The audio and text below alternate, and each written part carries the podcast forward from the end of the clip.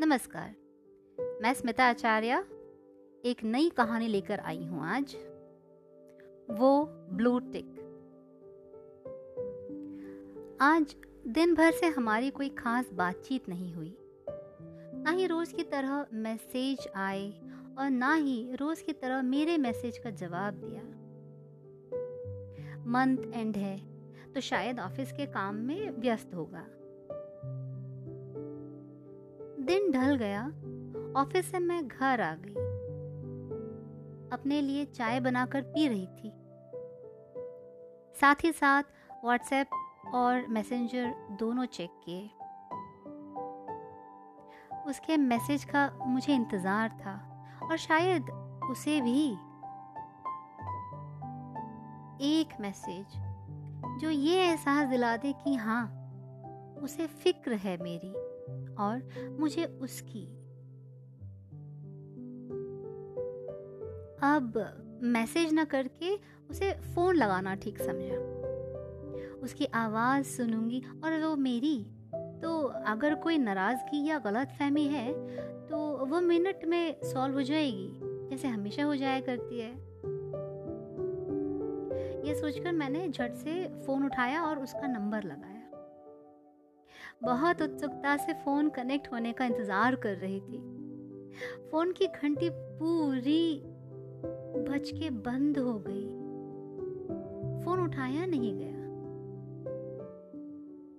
मेरा मन उदास हो गया और मन को बुरे विचार घेरने लगे। धीरे से अपने आप का हौसला बढ़ाया और समझाया। उफो, शायद दिन भर की दौड़ धूप से थक के सो गया होगा। या शायद अब तक काम में इतना विलीन हो गया होगा कि मैसेज करने या कॉल उठाने की फुर्सत नहीं मिली होगी। जब फ्री हो जाएगा तो ज़रूर मैसेज करेगा, या मेरे मिस्ड कॉल को देखकर कॉल करेगा। उसकी एक आहट के इंतज़ार में शाम से रात हो गई। देखते ही देखते रात तारों का चादर ओढ़कर आकाश से लिपट कर सो गई। और मैं मैं कभी अपने फ़ोन के नेटवर्क को चेक करती तो कभी बैटरी के लेवल को। कभी व्हाट्सएप पर मैसेज चेक करती तो कभी मैसेंजर पर। मन अब उत्साह से उदासीनता की तरफ़ हो चला था। आज इतना बिज़ी हो गया वो। एक मैसेज भी नहीं किया उसने। या या फिर उसकी तबीयत ठीक नहीं? नहीं नहीं, तबीयत तो ठीक होगी। नहीं तो ज़रूर बताता। फिर फिर क्या वजह हुई? कई सारे सवालों के उधेड़ बुन में उलझकर मैं नींद की चपेट में आ गई। अलार्म बजते ही घड़ी पर नज़र डाली तो सुबह के पाँच बज रहे थे। सूरज भाई साहब अब भी क्षितिज पर आँख में चौले खेल रहे थे। मेरा सिर अब भी बहुत भारी लग रहा था, जैसे दिल का दर्द सिर पर चढ़ गया हो। बेमन से बिस्तर छोड़ा और उठ खड़ी हुई। मैं झट से ब्रश करके अपने लिए अदरक वाली चाय बनाने में जुट गई। फ्रिज में अदरक ढूंढा तो सब्ज़ी के पेटी में टमाटर और फूलगोभी के वज़न के तले अपनी जान को रो रो के सूखा हुआ एक टुकड़ा मिला। गैस के चाय में डालने लायक इसमें दम नहीं रहा। तो सोचा उसकी कुटाई की जाए। पर सुबह साढ़े पाँच बजे के सन्नाटे में कूटूँगी तो मोहल्ले वालों की नींद टूटेगी और मेरी कुटाई होगी। यहाँ के मकानों के दीवार इतने हल्के हैं कि कुकर की सीटी से अंदाज़ा लगाया जा सकता है कि चावल पक रहा है या राजमा। खैर, बिस्तर पर पड़ी पतली नरम ओढ़नी उठाई, उसको मोड़कर गद्दा बनाया। उसके ऊपर कूटनी रखकर अदरक को ऐसा कूटा ऐसा कूटा कि उसका रस तो निकला ही। उसमें से तेल भी निकला ही होगा। हम्म,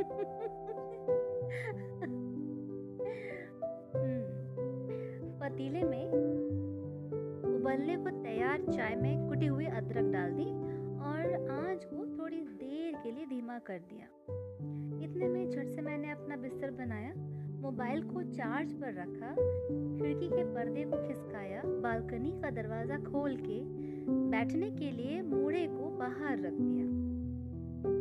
चाय को पतीले से छान के तीन बिस्किट के साथ मूढ़े पर आ बैठी। लो, तभी याद आया, फ़ोन पर ही तो मैं इन दिनों खबरों को पढ़ा करती हूँ। वो तो वहीं चार्जिंग पर रख छोड़ा है। फ़ोन को भी जाकर ले आई। न्यूज़ शॉर्ट्स पढ़ूं, उससे पहले व्हाट्सएप चेक करने का मन हुआ और व्हाट्सएप चेक किया कि उसका कोई मैसेज आया या नहीं। देखा तो उसका अब तक कोई भी मैसेज नहीं आया था। मैंने अपने आप को हौसला बढ़ाने के लिए एक लंबी सांस भरी। मुस्कुराते हुए हाय गुड मॉर्निंग लिख भेजा। और फिर न्यूज़ शॉर्ट्स पढ़ने लगी। मगर मन कहाँ लगना था? हर थोड़ी थोड़ी देर में व्हाट्सएप ही चेक कर रही थी कि ब्लू टिक हुआ कि नहीं? कोई जवाब आया कि नहीं? मगर ये क्या? ब्लू टिक तो दूर, अभी तो दो टिक भी नहीं आया था। दो टिक भी नहीं आया उसने मुझे ब्लॉक कर दिया। मगर क्यों? क्या वाकई में उसने मुझे ब्लॉक कर दिया? मगर क्यों? कुछ बात थी तो वो मुझसे बोल सकता था ना?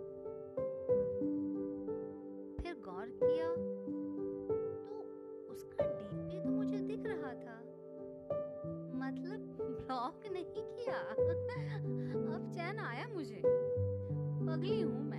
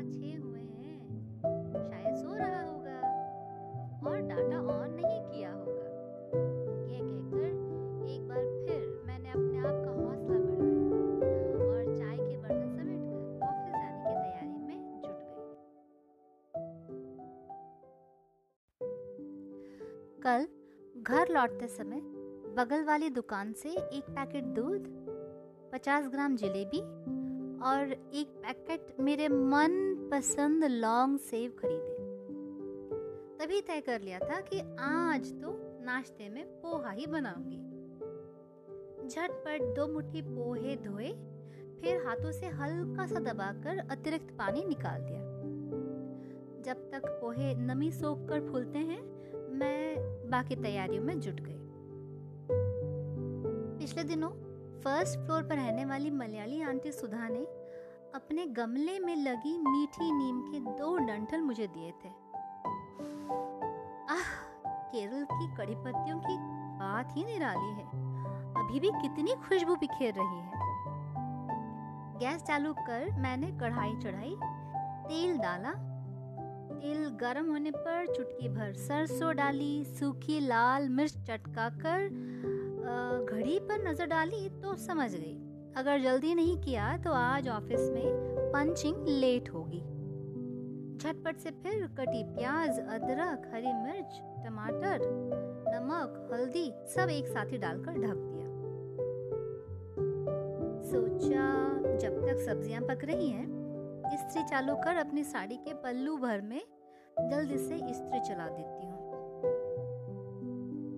थोड़ी देर बाद कढ़ाई में पोहे भी पलट दिए और धीमी आँच पर ढककर रख दिया।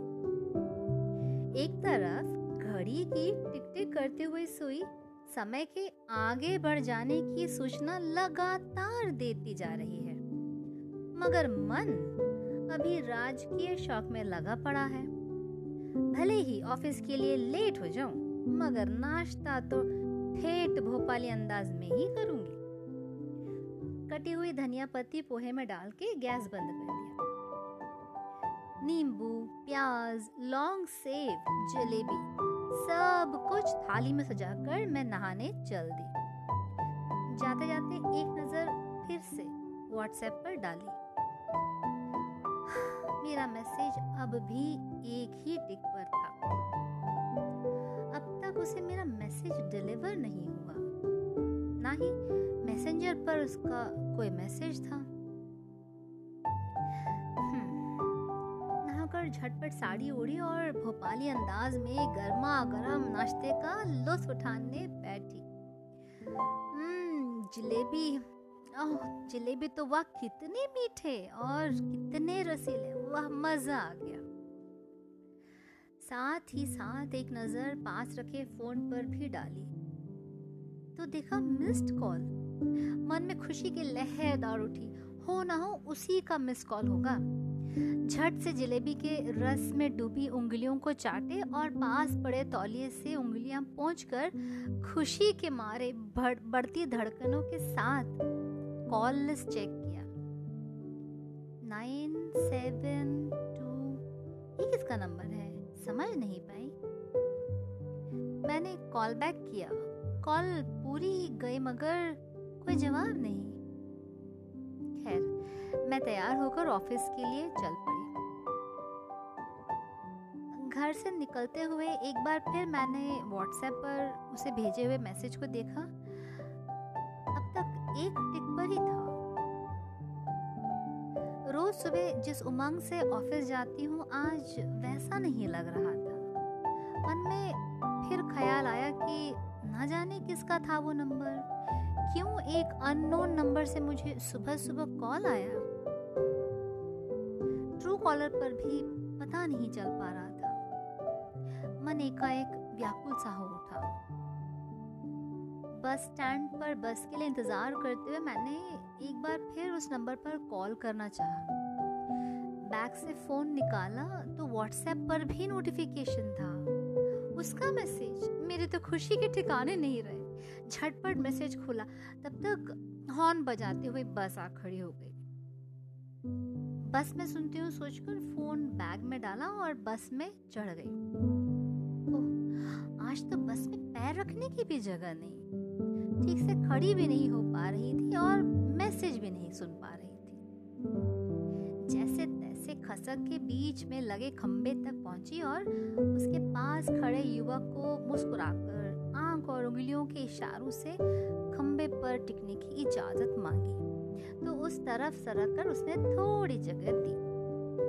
मैंने जैसे तैसे अपने आप को खंबे से टिकाया और बैग से फ़ोन निकाला ही था कि कम बखत कंडक्टर टिकट के लिए आ खड़ा हो गया। मैं बोली, आप, बाकी लोगों से टिकट ले लीजिए, जब तक मैं देती हूँ। उसे क्या बताऊँ, मेरे दिल का मीटर तेज़ी से दौड़ रहा था। कभी भी ब्लास्ट हो सकता है। मगर लगता है, उसकी नस्ल ने कभी प्यार ही नहीं किया। खड़ूस। खड़ूस चेहरे और कठोर आवाज़ में वे बोला, मैडम, बहुत लोग हैं आज, आगे पीछे आता जाता नहीं रहूँगा। मन तो किया, उसके मुँह पर मुक्का जड़ दू।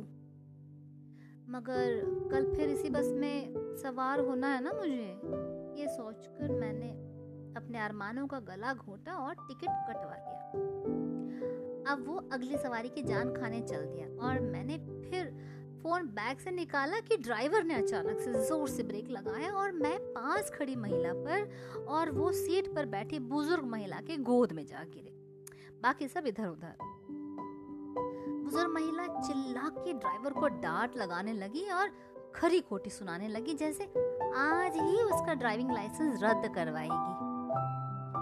ड्राइवर बोला, अरे अम्मा, अचानक कुत्ता गाड़ी के आगे दौड़ लगा दिया, इसलिए ब्रेक लगाया, आप पकड़ कर बैठो। अम्मा बोली, अरे खुद को तो संभाला ही था, दो और को भी संभाल लिया। तुम गले के कुत्तों को बचाओ, हमारी जान तो सस्ती है।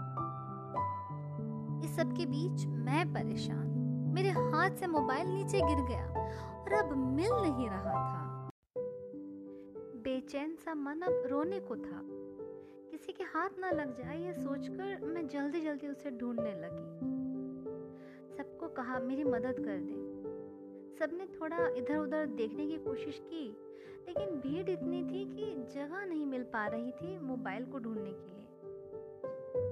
काफ़ी देर की मशक्कत के बाद आखिरकार दूर कोने में पड़ी मुझे अपनी मोबाइल नज़र आई। मैंने कोने तक हाथ डालकर उसे उठाया।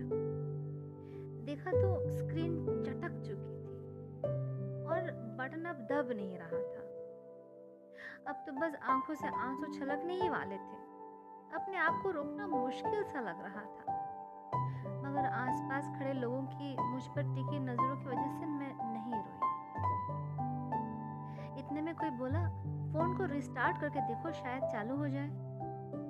ये सुनते ही मैंने तुरंत फ़ोन को रिस्टार्ट करने के लिए पावर बटन दबाया और अगले चंद पल मेरे लिए घंटों जैसा लग रहा था। आखिरकार मेरा फ़ोन स्टार्ट हो गया और मेरा स्टॉप भी आ गया। मैंने मोबाइल को कस के पकड़ा और बैग को भी संभालते हुए बस से उतर गई। बस स्टॉप से अगर मैं तेज़ कदमों से चलूँ तो आठ दस मिनट में मैं ऑफ़िस पहुँच सकती हूँ। मगर पंचिंग का समय भी नज़दीक आ रहा था और मैं इतमान से उसके भेजे हुए मैसेज को भी सुनना चाहती थी। जानना चाहती थी कि क्या हुआ? क्या कहा है उसने उस मैसेज में? और क्यों हम कल बात नहीं कर पाए? ऑटो स्टैंड में खड़ी ऑटो को ऑफ़िस का पता बताते हुए उसमें बैठ गई और जल्दी से मोबाइल निकालकर मैसेज सुनने के लिए व्हाट्सएप खोला। उसने कहा, हाय, तुम्हारा मिस कॉल देखा। सुबह दोस्त के फ़ोन से मैंने कॉल किया था। सॉरी, कल मैसेज का भी जवाब नहीं दे पाया। कल रात देर तक घर में पापा से मेरी खूब बहसबाजी हुई है।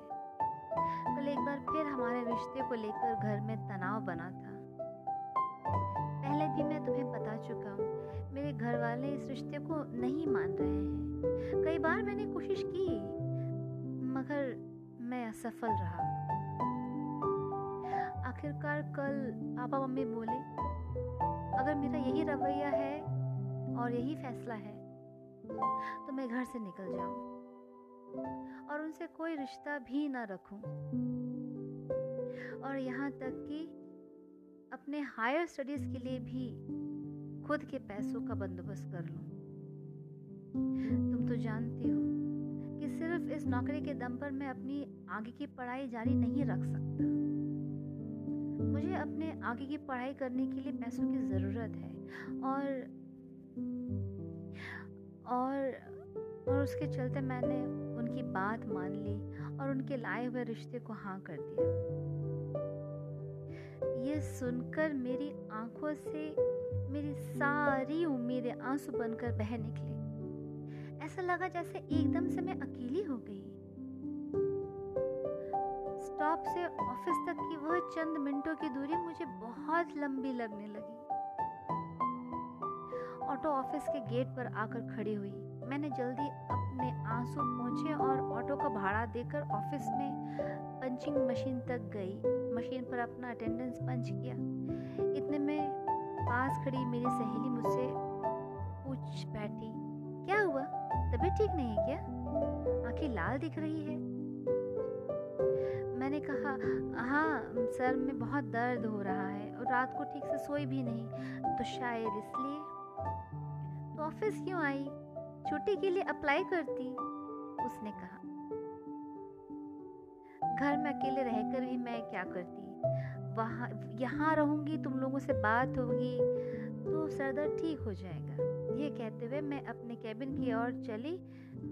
दराज खोला, वहाँ फ़र्स्ट एड बॉक्स में से सिर दर्द की गोली निकालकर खा ली। काम में मेरा मन बिल्कुल नहीं लग रहा था। समझ नहीं आ रहा था। क्या करना है मुझे? चीख चीख के रोने को दिल कर रहा था। सोच रही थी, छुट्टी कर घर चली जाऊँ।